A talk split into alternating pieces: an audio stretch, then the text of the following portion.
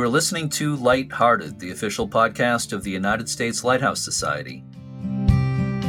My name is Jeremy D'Entremont. Welcome.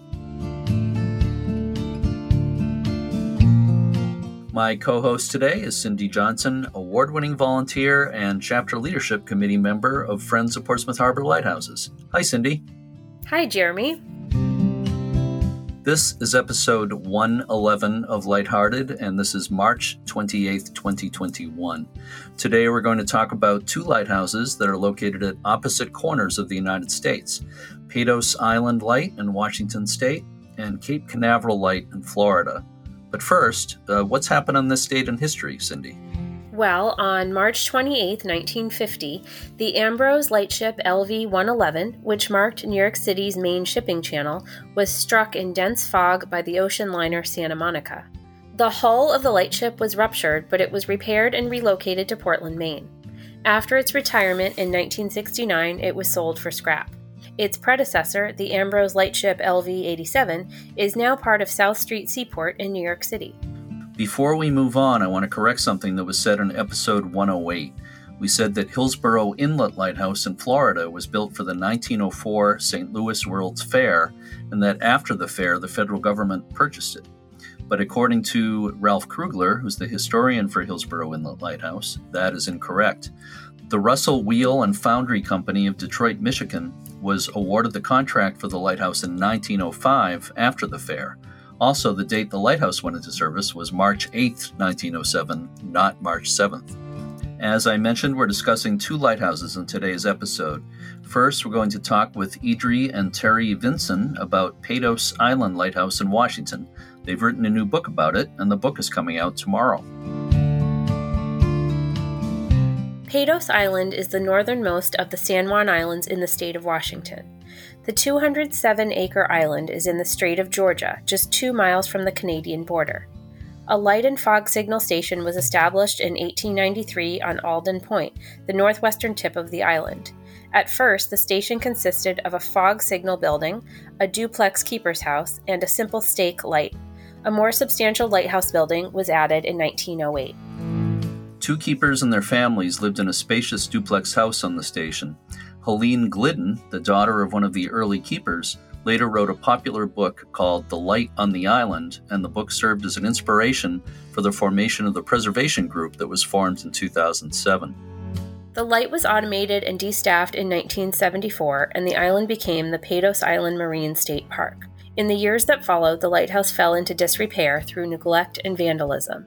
In 2007, the Keepers of the Patos Light was formed to preserve the lighthouse. After retiring from her career in environmental science, Idri Vinson has volunteered at the Orcas Island Historical Museum in the positions of Vice President of the museum's Board of Directors and Museum Archivist. Her specialty is the field of historic photography. She currently serves as the president of the Keepers of the Patos Light. Idri's granddaughter Terry Vinson holds a degree in Asian Studies with a focus on history. Her graduate studies were at the University of Hawaii. Terry began volunteering at the Orcas Island Historical Museum alongside Idri, doing archival organization and research. She eventually became the director of the museum's oral history program. Terry serves as the secretary of the Keepers of the Patos Light. Idri and Terry Vinson's comprehensive book, Patos Island Lighthouse, has been published by the History Press and will be available for purchase tomorrow, March 29th. I had a chance to speak with Idri and Terry a few weeks ago. Let's listen to that conversation now.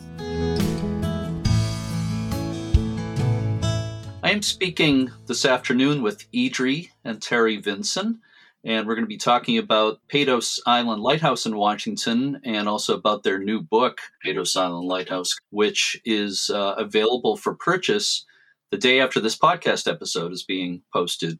People will be able to hear this podcast on March 28th, and I believe the, the uh, release date for the book is March 29th, but we'll talk about that in a moment. And Idri and Terry are joining me from their home on uh, Orcas Island in, in Washington. It's so great to have you with me today, Idri and, and Terry. I really appreciate it. Thank you. Thank you for having us. Idri, if, if we could start just a little bit about your background. I understand you had a uh, background in environmental science, but historic preservation, I think, has been a strong interest of yours for, for a while. That's right. I started working as a cultural resource consultant, and then I worked for the Bureau of Land Management.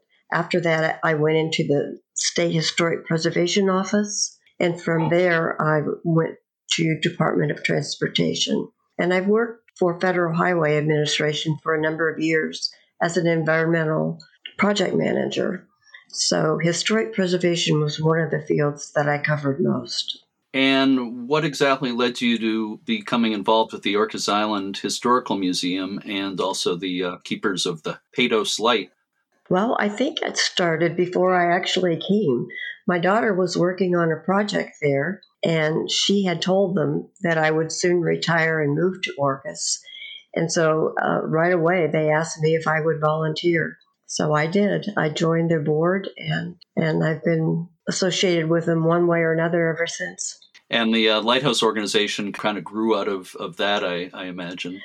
Well, one of the other per- persons who joined the board about the time I did asked me to join the Keepers of the Patos Light. So I did, and she, she is still a member. We both are active, and she is also on our board. And Terry, I think I have a, a hunch uh, on what got you involved with the uh, both the historical museum and the Keepers of the Patos Light did your grandmother by any chance have anything to do with that? And before you answer let, let me just i haven't mentioned yet that terry is uh, idri's granddaughter. I think that may, may have had an effect on on you getting involved. It certainly did.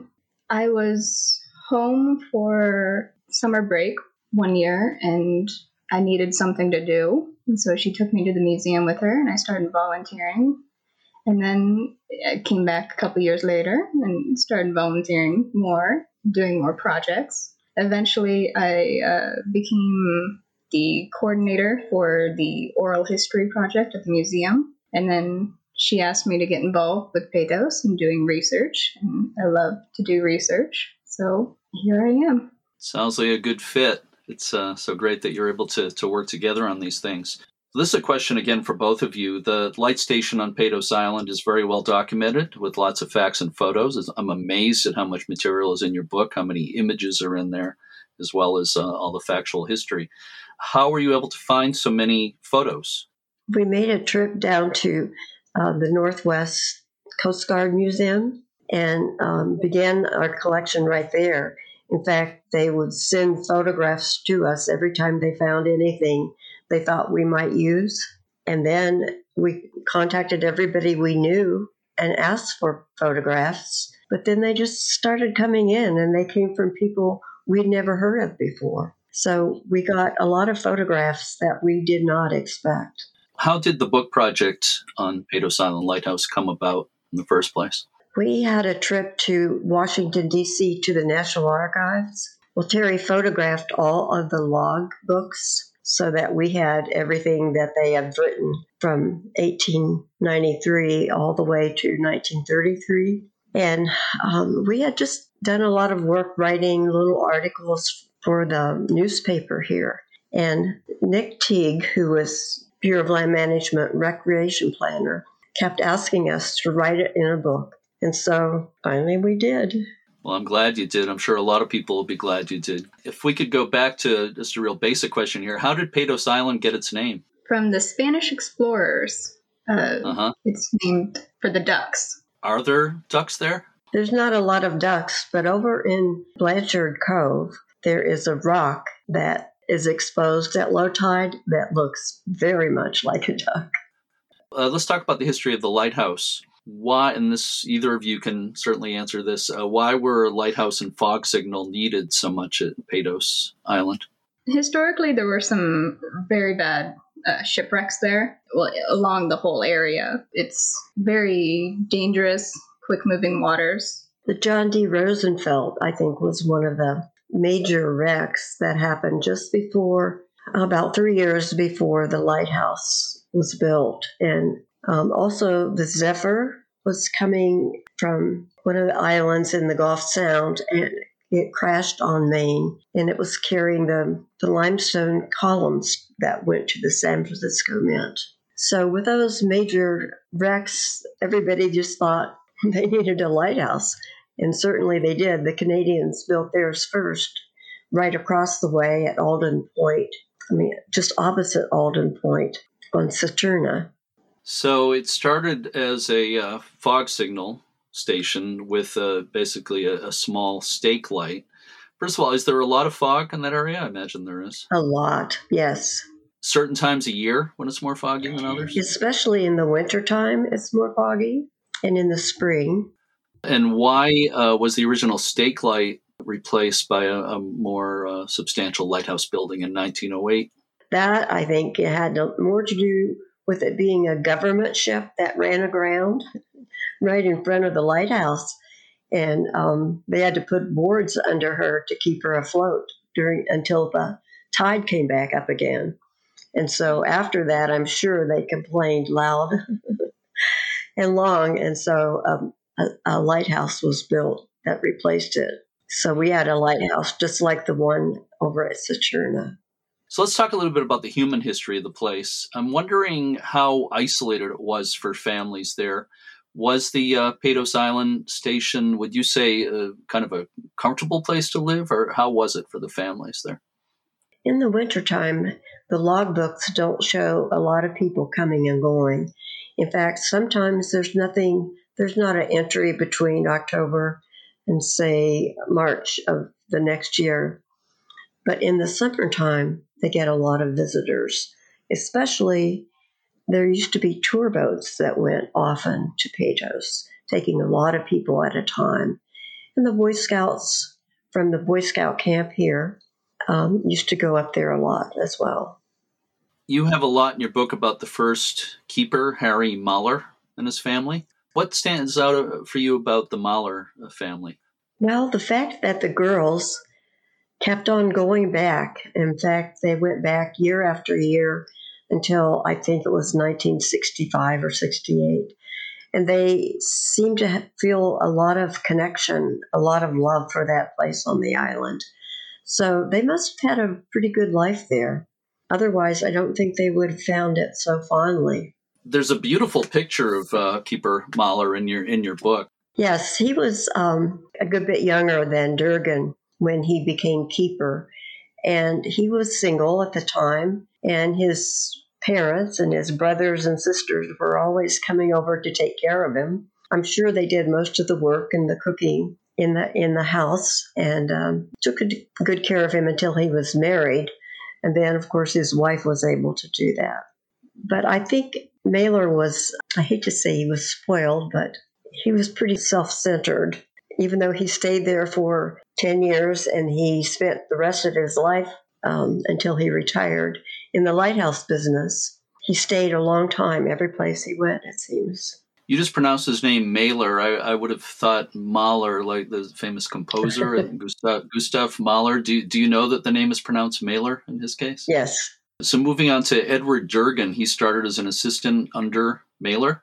In 1951, his daughter, Helen Glidden, wrote a very popular book called uh, The Light on the Island, based on her family's life at Patos Island. What can you tell me about that book? It's hard to tell when you read it. It's kind of written in the, f- form of a novel, really. Is Would you say it's more fact or fiction, or, or a mix of both? It's a mix of both, but but I think the thing that comes through for me is the fact that she must have really loved Patos and her family in order to write about them. And most everything she writes has at least a grain of truth to it.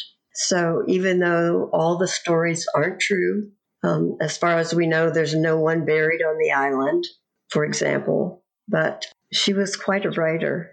She actually came to Orcas and talked with some of the library folks here just be- right after she wrote the book.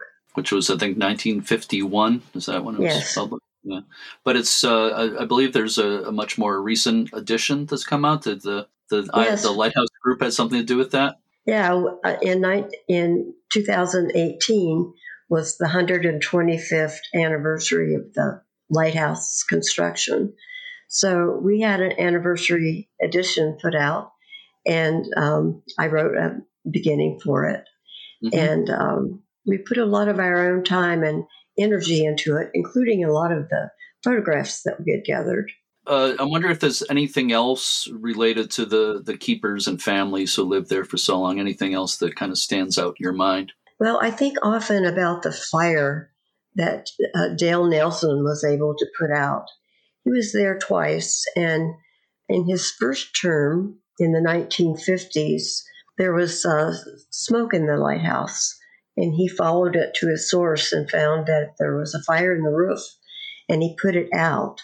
And I think when Terry and I were at the National Archives, we ran across some of the books that were burned through to the point that we couldn't even open the pages. And that wow. probably came from that fire. So I'm just so glad and so grateful that he, he did get the fire put out and that we have a lighthouse now to take care of. Yeah, I guess so. Wow. The uh, lighthouse got a, a, fourth order Fresnel lens when it was built in 1908. Where is that lens now? That light you could see for seven miles had 40,000 candle power. So it was a very beautiful light. As far as I know, it is at the Gibbs Daughters Lighthouse, which is built like a lighthouse, but it's mainly an exhibit that Gibbs himself had brought, together all the collections of everything. And I don't know how he actually got it out of the lighthouse. I don't, there's no record of how it was actually taken out. So this is for people who might not know or listening. Uh, that we're talking about Jim Gibbs, who was a former lighthouse keeper himself and an author of quite a few books about, uh, mostly about Pacific Northwest. He was uh, one of my favorite lighthouse authors, I would say. There was a really beautiful duplex house on the station for for quite a few years, and very sadly, that was demolished in 1958. And uh, I'm wondering what that was like for local residents. If you've uh, heard talk about how people reacted to that? Well, since it's been gone, uh, people really miss it, especially Mailer's daughters. When they first went back and saw that it was gone, they were brokenhearted about that. But at the time, you know, of course, they had orders to demolish it. They had orders to build the triplex. And after the war, there were so many things that were created as necessity during the war that became modern. You know, so they were trying to modernize the lighthouse.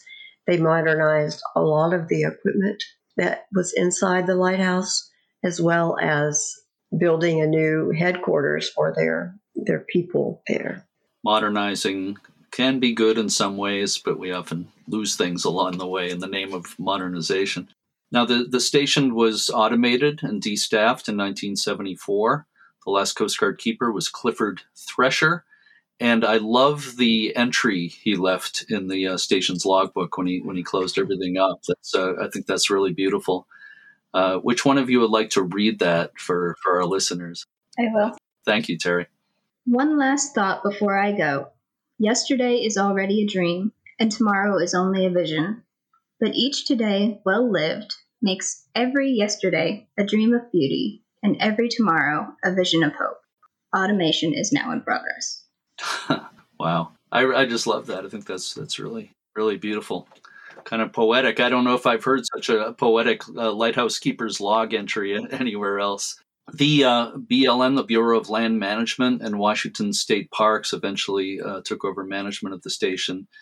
And in 2005, the remaining buildings were demolished, except for the lighthouse itself. Would you say that the, the BLM and state parks have been good stewards of the property? Oh, they have. They've been very good stewards. In 2008, the Bureau of Land Management rehabilitated the lighthouse. The Coast Guard still maintains the light, but um, BLM has taken care of it, and, and we are we are friends of BLM and State Parks, who operates the campground there, and they take us all out to the island all the time, you know, to work on it to clean it up, clean the grounds. And uh, anytime that we need help, they come right in and help us. They always support any of our applications for grants or for work that we do at the lighthouse, like all of the exhibits, for example. They go through all the exhibits with us and help us make sure that they're appropriate. Well, that's good. I'm glad to hear you have such a good good working relationship with them. The island is now managed by the state as the Patos Island Marine State Park. Did I have that correct? That that name I just That's said. right. Mm-hmm. Okay. And what kinds of things are there for people to do in the park uh, besides the lighthouse? Well, it's a beautiful place to just unwind and relax and unplug from the modern world. There's a lot of camping in the campgrounds, and there's some beautiful hike.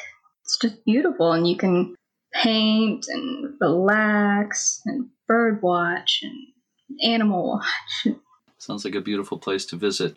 There's no lights there, and so you can see at night. You can see the stars. Oh, okay. And in fact, people like to watch the sun go down and then watch the stars come out because it's so beautiful.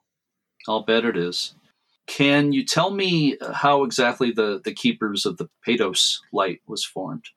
Well, Linda Hudson and her friend Carla Charkar had read about had read Light on the Island right when it came out as little girls.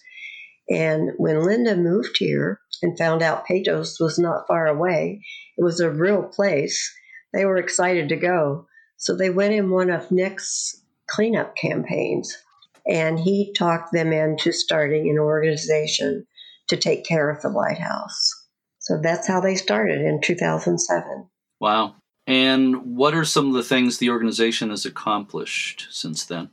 Well, all of the exhibits that are in the lighthouse were done by uh, the keepers. The book, the second edition of Light on the Island, and of course, the book that we have now. Sure. And we have a number of articles that are in the newspapers, and we are about 200 people are members of our Keepers of the Patos Light. So um, every summer we're really active out there on the island, mm-hmm. except of course last summer because of COVID. And this this year we're we're wait it's a wait and see game. Things have been very different in the past year because of the pandemic, but normally in a normal year are uh, tours of the lighthouse available for the public? And the second part to that question how do people get to the island and the lighthouse? Well there's no sort of public transport out to the island. So you would need a boat a private vessel or to charter a boat. And then other than the internal lighthouse itself there is no island tour So if somebody wants to visit, uh, they manage to get some kind of boat transportation there, and they would like to visit the lighthouse. Is there a, sort of a, a means by which that can happen? If they can get out to the lighthouse and it is within our open season, uh, we would have a docent out there to show them the lighthouse itself. Okay, good. And uh, the uh, Keepers of the, Patos, of the Light is an all volunteer organization, I was reading and you've kind of, you've talked about it a bit already. But is there anything else we haven't touched on? Things that the uh, you and the other volunteers do? We just keep it clean and um, clean up the grounds. If you would like to help us, they're they're welcome to help us. We have an address. It's Post Office Box 1967 in East Sound 98245. There's, of course, there's a website. Do you know the uh, address of the website? Keepers of the Patos Light. Is it .com, .org? Or? Dot .org. .org, okay. So keepers of the Patos Light.org. So I have two final questions. Either uh, Idri or, or Terry, you can answer these questions. I'd be happy to hear from, from both of you on these questions if you'd like. But uh, the first of the last two questions, this is for bonus points. Why do you feel that the Patos Island Lighthouse needs to be preserved? It's so beautiful. It is just breathtaking.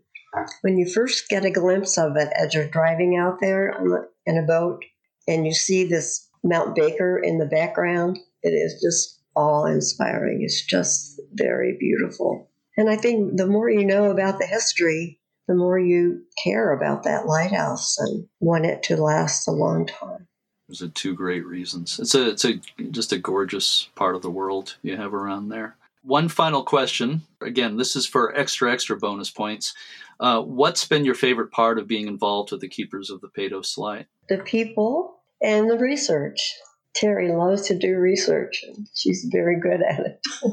mm-hmm. I can tell from the book. That's obvious.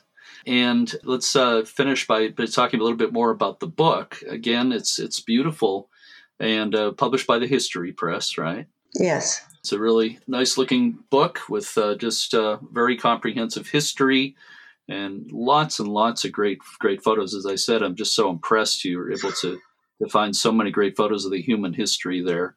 I think it makes it one of the, the better documented light stations uh, that I, I know about. So uh, the book is coming out tomorrow. This uh, we're we're actually recording in early March, but people will be hearing this uh, near the end of March on March 28th. This will be released, this uh, episode of the podcast, and the book is scheduled to come out the following day, March 29th. And I assume it'll be available through Amazon and other online booksellers, and probably also through the the Keepers of the Patos Light website. I would I would guess. Yes. So it's not not going to be hard to find, and I'm sure a lot of local people will want it. I have no doubt about that. But you know, there's a lot of lighthouse buffs out there who are just always looking for good new lighthouse books. So I recommend this one very highly. I think it'd have a good place on the shelf of any uh, any lighthouse buff. Idri and Terry Vinson, I really appreciate you spending this time with me today, and I wish you all the, the luck in the world with the book, and you just did a fantastic job on it. So it's been a real pleasure. Thank you so much. Thank you.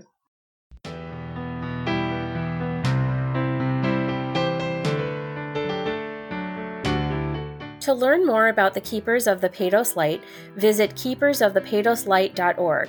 That's keepers of the P A T O S light.org. And you can buy the new book, Patos Island Lighthouse, from Amazon and other online booksellers. Next, we're heading down to Florida. Cape Canaveral, on Florida's east coast, midway between Jacksonville and Miami, is best known as the home of the Kennedy Space Center, the hub of the nation's space program. Humans have occupied the Cape for at least 12,000 years, and the name Canaveral, from Spanish for reed bed or sugarcane plantation, is the third oldest surviving European place name in the U.S. Dangerous shoals around Cape Canaveral were a constant threat to mariners, leading to the establishment of a lighthouse in 1849. The original brick tower was 65 feet tall. There were complaints that the lighthouse wasn't tall enough, leading to a decision to build a new tower in 1859. The Civil War postponed construction, and the second Cape Canaveral lighthouse began service in 1868.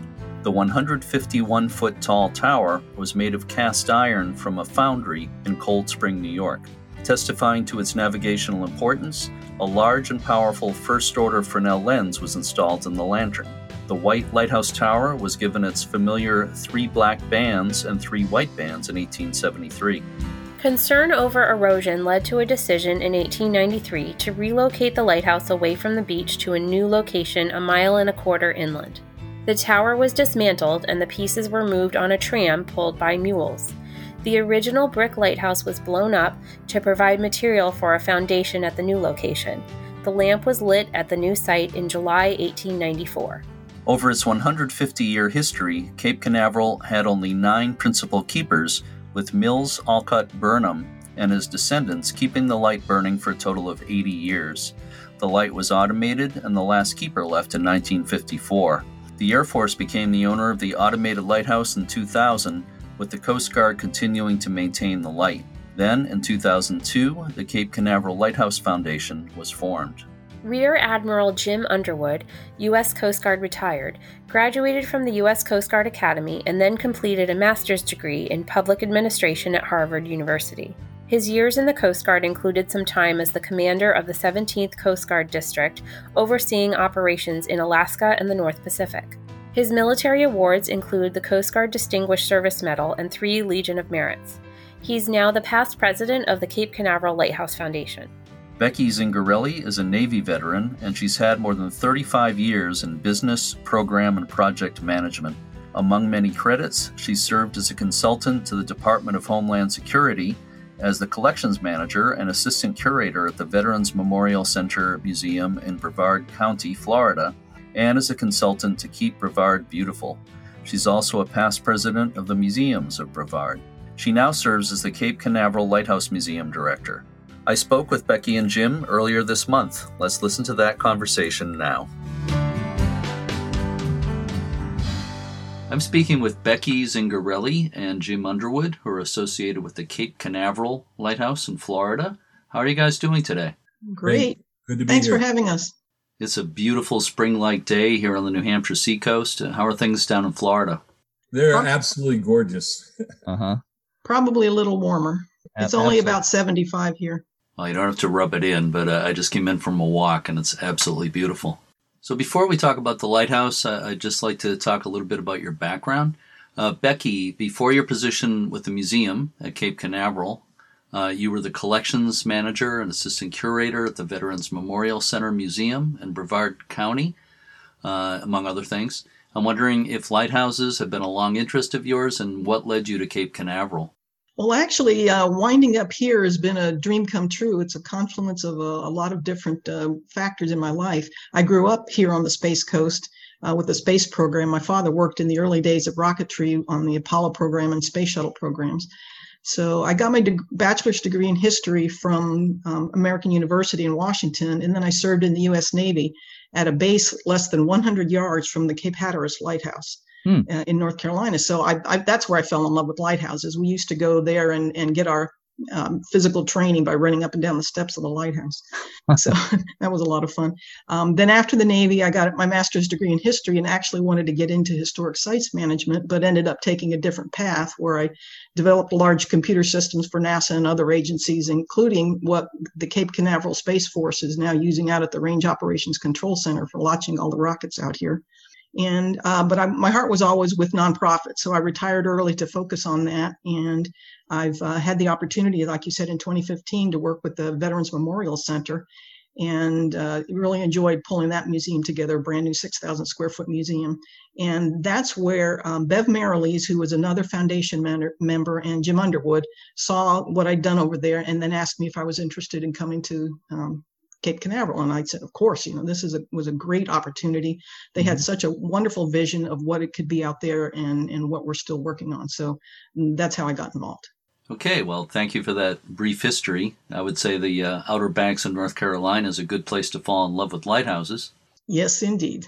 So, Jim, uh, I was reading online about your distinguished career in the Coast Guard. It's very impressive. I'm wondering if uh, lighthouses are something that have uh, kind of been on your radar for a long time and what led you to become uh, involved in the board of directors of the Cape Canaveral Lighthouse Foundation? I, I guess my interest in lighthouses uh, developed over a long period of time. As a kid growing up in California, my family vacations would be drives along the California and Oregon coastlines. And my dad, who was a Coast Guardsman during World War II, would always take us to the lighthouses and he, he'd talk about what an austere responsibility these lightkeepers must have had and the nobility and selfless devotion that they had to duty. It's like this was really inspiring as a young kid. I had no idea what he was talking about. But later in the Coast Guard, I served as a commanding officer of a buoy tender out of Cordova, Alaska, which is uh, sort of the gateway to Valdez and where all the tankers go in and out of there were two lighthouses, Cape Hinchinbrook on Hinchinbrook Island and Cape St. Elias on uh, Kayak Island. And we were responsible for maintaining those lights in addition to all the other buoys and lights going in and out of the uh, that part of the Gulf of Alaska and the northernmost part of the uh, Pacific Ocean in there. So it it became really interesting quickly to travel out to those remote sites spend a spend some time there and thinking about what it must have been like uh, as a light keeper in some of the storms we get. And that kind of really keyed my interest.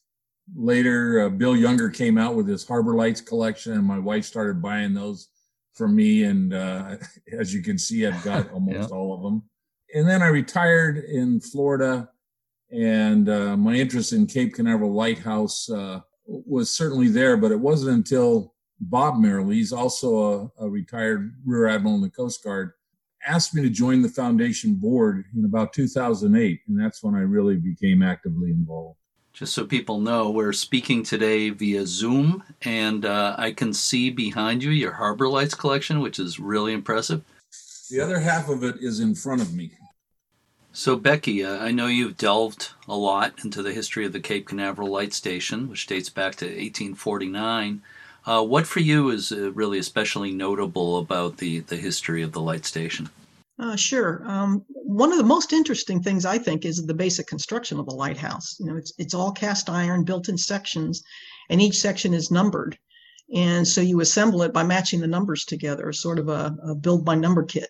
Hmm. And that has come in very handy when it was built in 1868 right along the ocean but by 1893 the sea was encroached starting to encroach so much they decided to move it So they were able to disassemble it, move it um, by mule a mile and a half inland, and reassemble it by the numbers. So you know that was that was pretty interesting.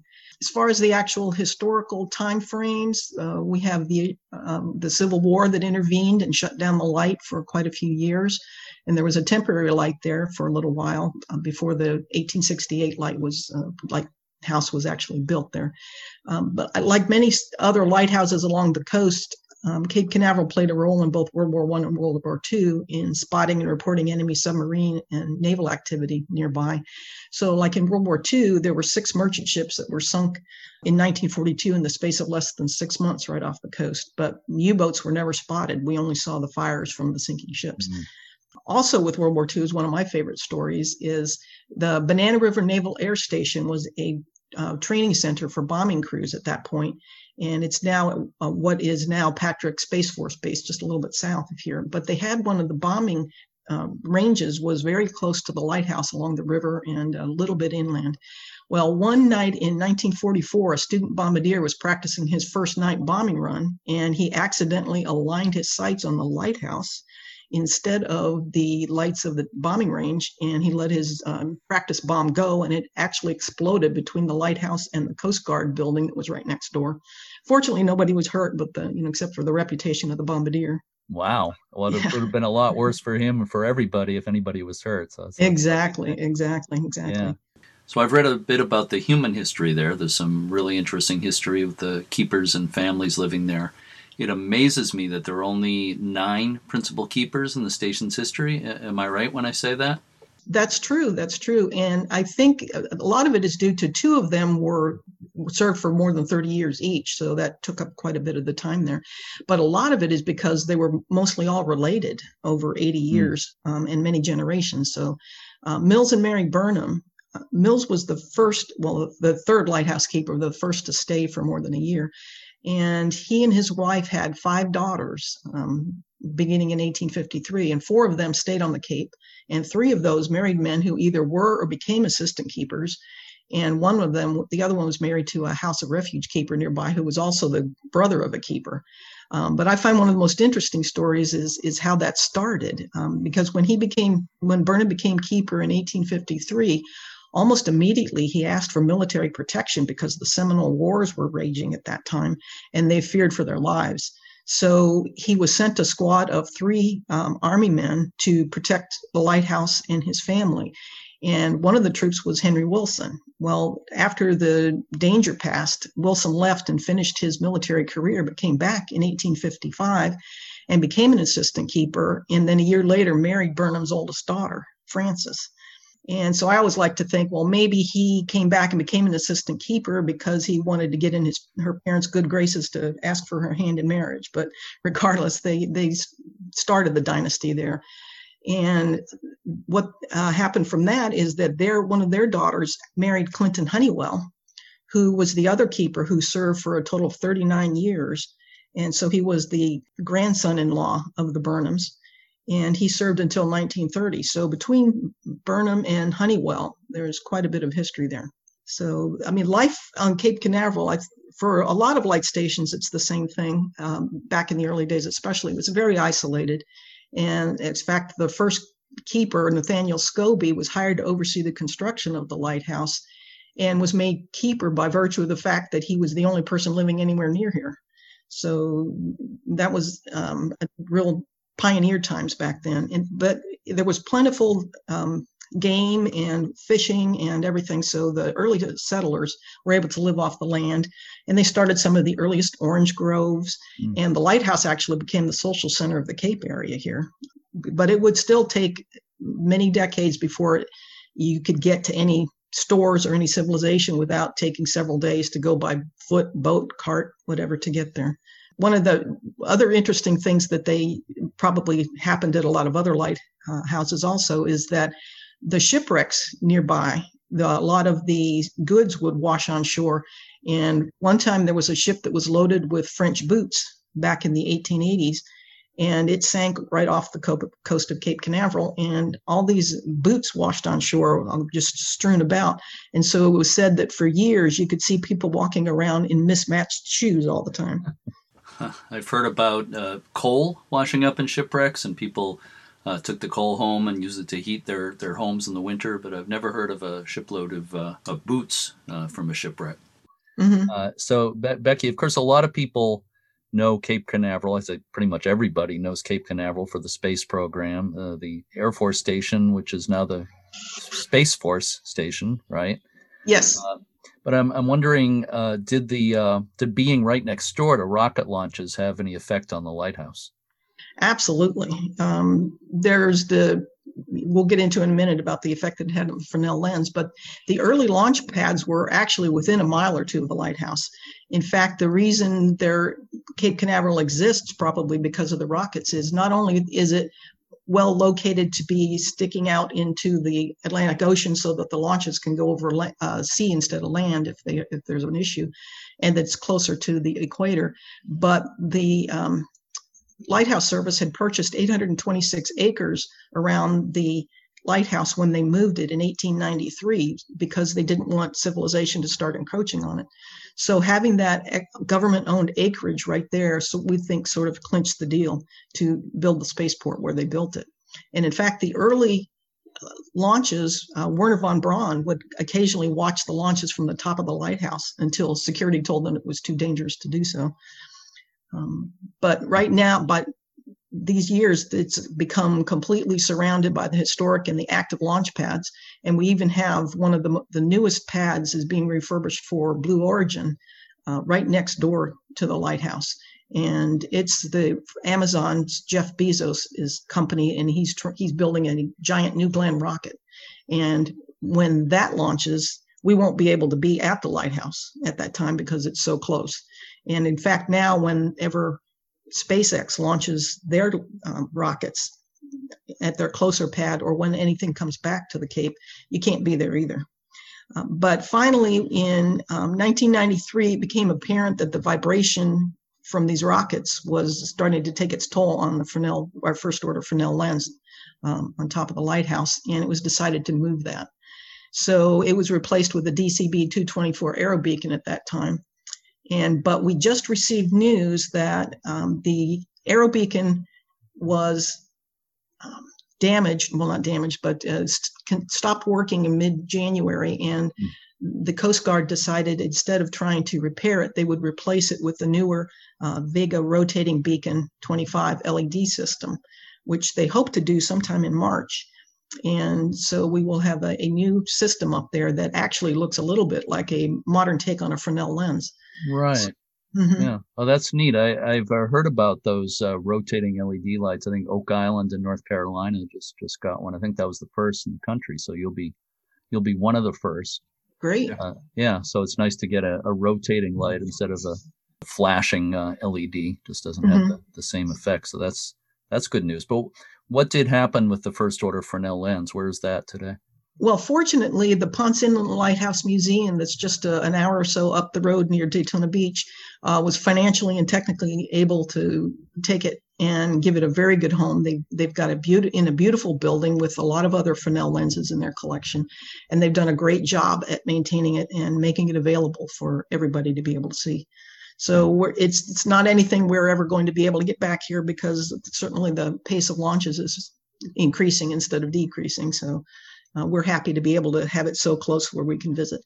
Yeah, I was actually there a couple of years ago. Ponce Inlet, uh, beautiful lighthouse and incredible lens display there, and Cape Canaveral lens is one of the the highlights of that. Didn't quite make it down to Cape Canaveral, but uh, one of these one of these years, I hope to visit you there. Uh, so uh, let's talk about the tours a little bit. I know the because the lighthouse is on the Cape Canaveral Space Force station. Uh, people can't just drive right up to the lighthouse. It's not that simple. They need to take part in an organized tour. Can you describe a little bit about how that how that works?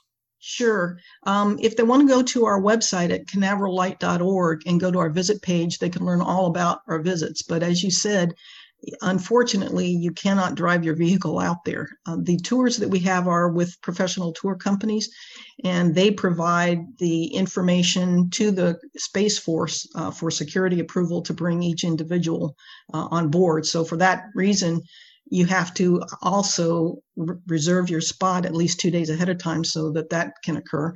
Um, right now, we have active tours from our Canaveral Tours provider, and they offer a Tuesday morning, Thursday morning, and Saturday morning three and a half hour tour that spends about an hour and a half of that at the lighthouse, and the rest is spent on visiting the Space Museum and other the space history areas uh, around the Cape, as well as the Hangar C, which is right next to our lighthouse, which is an annex to the museum, which houses some wonderful artifacts that they have um, from early space. In mm-hmm. addition, what we're starting this month, and we hope to be able to continue it, is a lighthouse only tour where if you don't have the time to spend that three and a half hours tour to see all those other wonderful sites too, um, you'll be able to come out on occasional Wednesdays out to the lighthouse only through Canaveral Tours again um, and spend about an hour and a half at the lighthouse area. Hmm. We did have another type of tour, which I'm hoping starts up again soon, but the Kennedy Space Center Visitor Center had a weekly five hour tour on a 50 passenger bus called the Rise to Space Tour. And part of that was stopping at the lighthouse in Hangar C as well unfortunately, we it's a little restrictive, but we're really hoping people um, can take the time and opportunity to come out here because it's it's such a unique site. Sure. Becky, you might also mention the tours we do for members and for per- people who purchase bricks. It's a special caravan tour. Sure. Every quarter, as a benefit of being a member of the Cape Canaveral Lighthouse Foundation, we offer a what we call a caravan tour where you are allowed to register and drive your own vehicle to come on the base um, in a large caravan with a lead in a trailing vehicle. But it's free and but it's straight out to the lighthouse and back. So people who've bought bricks that are placed around the lighthouse can and are engraved with their names or memorials can come out and see that and people who are members and just want to come visit can do that once a quarter. Mm-hmm. okay uh, so when it's people take limited capacity, limited mm-hmm. capacity, yeah, well, I imagine so, yeah. Uh, but it's all all that information is on the website, right? Yes. Which is again is just mentioned again. Canaverallight.org. Canaverallight.org. When people take part in these tours, do they get to climb the lighthouse tower? Um, yes, but only limited. Mm-hmm. Except for special event days when there are hundreds of people out there, visitors can climb to the fifth level.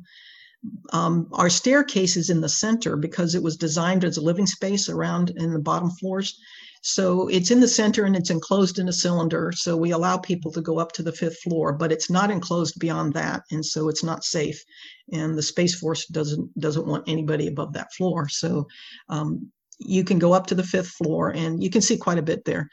But you also have to be at least four feet tall because the stairs are a little difficult to navigate. Sure, sure. I'm wondering how COVID 19, the pandemic for the past year, has affected your, your operation there. Well, like a lot of places, we were shut down for about seven months. Unfortunately, our new museum had only been open for three months when this occurred. Um, but we were actually able to reopen mid October, and we've been very careful to institute the COVID 19 protocols for sanitizing, wearing masks, social distancing as well. And in the museum, we deactivated our interactive displays. Um, the tours are slowly ramping up. People are coming back. As a matter of fact, uh, almost every week we start we're starting to sell the tours out again. So that's a very positive response um, from that. But we also have the uh, entire space around the lighthouse. The light station is quite picturesque and uh, a lot of room to move around. Sure. Uh, you just mentioned the museum. Again, it's uh, it's pretty new, just opened in in 2019.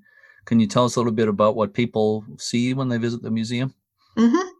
Well, when we were designing this, we were faced with uh, a decision to make about what kinds of things to put in there and how much space we had. It's actually inside the a reconstructed uh, to new building standards, but with the same design and footprint of the head keep lighthouse keeper's cottage that was um, there from the beginning. And so you can imagine it's, and it's just the downstairs, so it's relatively limited space. And we also, because of the nature of the Cape Canaveral um, Air, Air Force Station and Space Force Station coming up, there were not very many artifacts left um, from over the years, and things had fallen once the lighthouse was automated and the and the Coast Guard keepers left. Very little was there, so we have don't have very many artifacts to display. So what we've done is we've created what we call timeline boards, which you can read through and see photos and uh, get all the information about the history from the very first brick lighthouse that was constructed in 1848 um, all the way to the present. So that is mostly of what you see in the in the museum. Mm-hmm. I was reading also there's going to be some new interpretive signage around the property. Uh, what's that going to entail? Well, because of the constraints on the size of the museum, we weren't able to address several topics um, that we would have liked to. So we decided to utilize some of the space around the light station, and also, you know, use it as a, a mechanism to have people be able to wander a little bit more and enjoy the grounds a little bit beyond what they had been doing before. So we selected five topics that lend themselves to being outdoors and would be actually be more enjoyable outdoors. And that includes local flora. So you can actually, while you're reading the sign, you can see much of the things that are being talked there actually there. And we're talking about the local wildlife. Uh, we actually have possums and, and raccoons walk around the station all the time. And um, another one will be about the lives of the early settlers that were out there. Uh, another about the first peoples who lived out there before um, many Europeans came. And then the lastly, we'll have one that shows the layout of the whole light station when all the buildings were present. So, Jim, I don't want you to think I'm ignoring you here. I'll talk to you in a while, but uh, you were there for the establishment of the museum, which is absolutely amazing. I mean, to to reconstruct that keeper's house, as Becky described, and to establish that museum, I think it was an amazing accomplishment. Two questions regarding that: uh, Why did the organization decide to create the museum, and how was it financed? Uh, both great questions.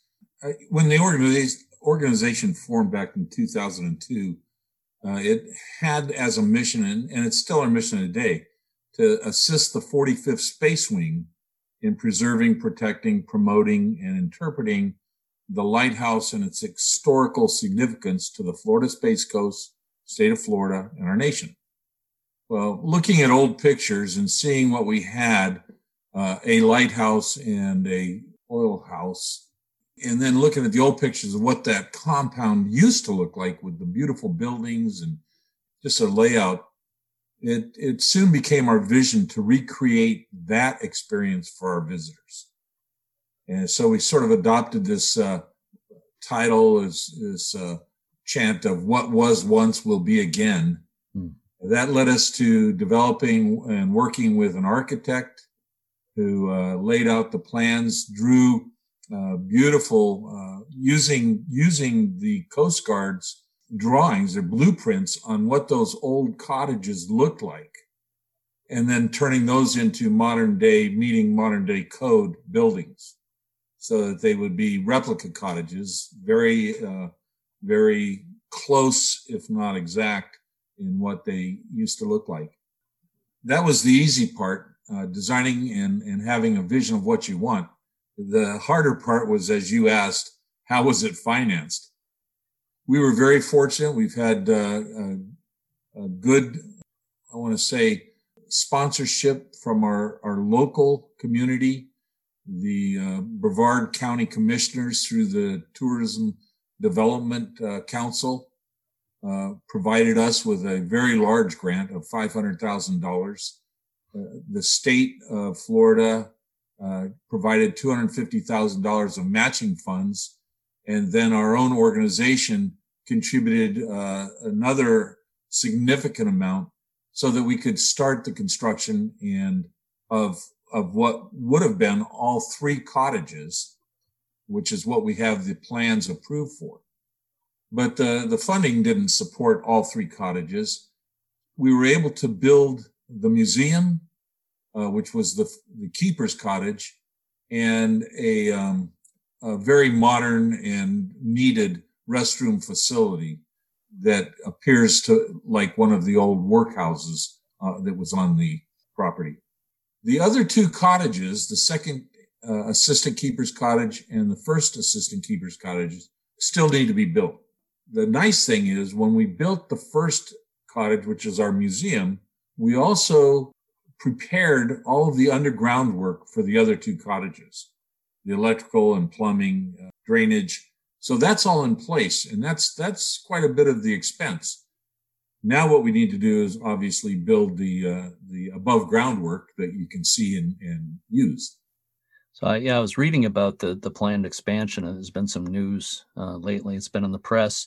Uh, can you say a little bit more about that? Uh, what uh, what the plan? You said uh, the the two additional uh, cottages, but maybe can you give a little more detail about what the plans certainly are? can. Mm-hmm. We anticipate that it'll be close to the same amount to build the second two cottages as it was the first cottage, the restroom facility, and, and the underground layment work probably uh, less than a million dollars for these next two, but that's that's certainly our our goal is to raise a million dollars. Um, the the work in the the first cottage that would be completed, if we don't do them both at the same time, will be the second assistant keeper's cottage. It was a one story building, and we intend to turn that into an educational center. Uh, this we already provide um, field trip uh, programs that meet the state requirements for a, histo- uh, for a history lesson for fourth graders out to the lighthouse. This, of course, was impacted by COVID, so we haven't been able to do it since then. But that's just one piece of our education program. We also uh, envision adult education, research opportunities, weekly lecture series on the history of the area, uh, varying uh, people coming in and, and, and talking this this is going to be a real nice add-on to what our museum is already providing as far as a historical presentation. Yeah. The third cottage would be the first assistant keeper's cottage. It's very similar in size and, and layout as the keeper's cottage. We, we are planning and have already been collecting and storing safely period furniture so that when we construct this, we'll be able to outfit it as what it was like to live, you know, what they had available to them. It'll be like going into a, uh, a the lighthouse back in the 30s. So that's that's our plan for that. Uh, certainly, we're going to also continue to work on the development of the grounds. Uh, we share these grounds with some middens and and uh, burial grounds of Ais Indians, of the Ais Indians. And so we're always respectful of the archaeological uh, aspects of our site, which is uh, all part of what we're planning to bring forward in uh, some of our future programs. I think you're developing that place into a real world class lighthouse destination. And I was thinking about how the whole east coast of Florida is really a pretty amazing place for lighthouses. I mean, with St. It is, and and we're we are impressed and fortunate to be part of that. Yeah, uh, we look at uh, the lighthouses along here and and hope to join them in their world class uh, presentation. Yeah. if I could interject one thing. Sure. Along those lines, is that as I, I was mentioning, we have very few artifacts. The St. Augustine Lighthouse and Maritime Museum was very, very generous and lent loaned us uh, many lighthouse artifacts for our Mhm. museum. Oh, that's great. Yeah, I was there a couple of years ago too, and that's uh, Yeah, those are both uh, the ones you mentioned are both fun to visit. yeah, Ponce Inlet, Hillsboro Sure. too. There's a whole bunch uh, on these. Yeah, there are. Yeah, uh, it's got to be a prime destination for any lighthouse buff. So uh, we've already mentioned the the uh, website a couple of times. Is that the best place for people to go if they'd like to learn more or and or make a donation to the Uh, organization? You know, Jeremy, we make it very easy for people to help support us. That's that's got to be the trick. We just revamped our entire website. It's so uh, convenient, easy to work with. When you open up canaverallight.org, on the very front page at the top, there's a blue box that reads "Support Us." You click on that, and there are many ways to to uh, support the lighthouse in donations, becoming a member, uh, becoming an annual sponsor, just being a, uh purchaser of a brick or or one of the uh, benches that we have available. These are fundraising programs. Uh, so It, yes, it's very easy, and I'll say that again. It's www.canaverallight.org. Yeah, it's a beautiful website. I've been looking at it lately. So I have a, a final question for each of you. This is for bonus points. So I don't know who wants to take this first. You can uh, fight over who takes it first here. But the question is uh, what do you enjoy most about your work with uh, the Cape Canaveral Lighthouse and Museum? Becky, you want to go first? Sure, sure. Well, um, everything that I've said before about the confluence of all of my interests uh, coming out there, but I just I, I get goosebumps still every single day when I drive out on the Cape Canaveral Space Force Station, past all of this history and all of this current uh, space activity, and I see the lighthouse rising right next to the launch pads. It's just amazing to me. Yeah, between the history of the space program there and the lighthouse, wow, what a what a place. So, Jim, uh, what do you like best about it? Well, I I, I can't uh, disagree with what Becky just said. I guess I'd add to it that for me, it's the enthusiasm and knowledge and energy of our volunteers and, and certainly of Becky in their support to the foundation's mission. Uh, truly the backbone of our organization and makes it really fun and, and you feel successful at what we're trying to accomplish here. That would be, that would be probably where I would put it is with the people although there are times uh, late in the afternoon when I know nobody else is there that I'll drive out and sit on the rocker on the porch and uh, feel the sun setting behind me and just kind of uh, it's a beautiful place. I'm just imagining that. That's a, yeah. a beautiful beautiful picture so, Becky Zingarelli and Jim Underwood, I want to thank you so much for spending this time with me today. Again, I, I, have got to say, I'm, I'm really so impressed by what you've accomplished there. And uh, your plans are wonderful to hear about. And uh, maybe I'll wait a couple of years until you have those uh, additional houses built and everything before I come down there because I've been to a lot of Florida lighthouses, but not yours yet. So, I've got to. I've got to make it there. I'll give you a heads up when I come down. So again, uh, Becky and Jim, thanks so much. I appreciate it very much. Thank Thanks. you, Jeremy. Thank you.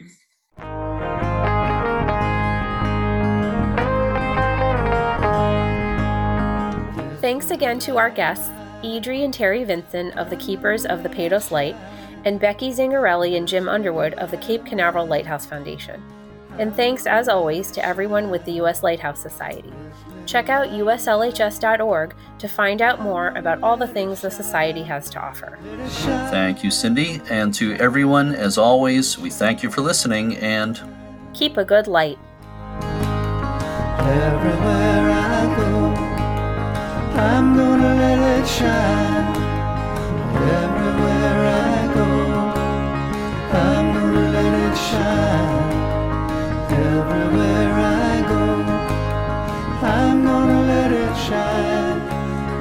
shine.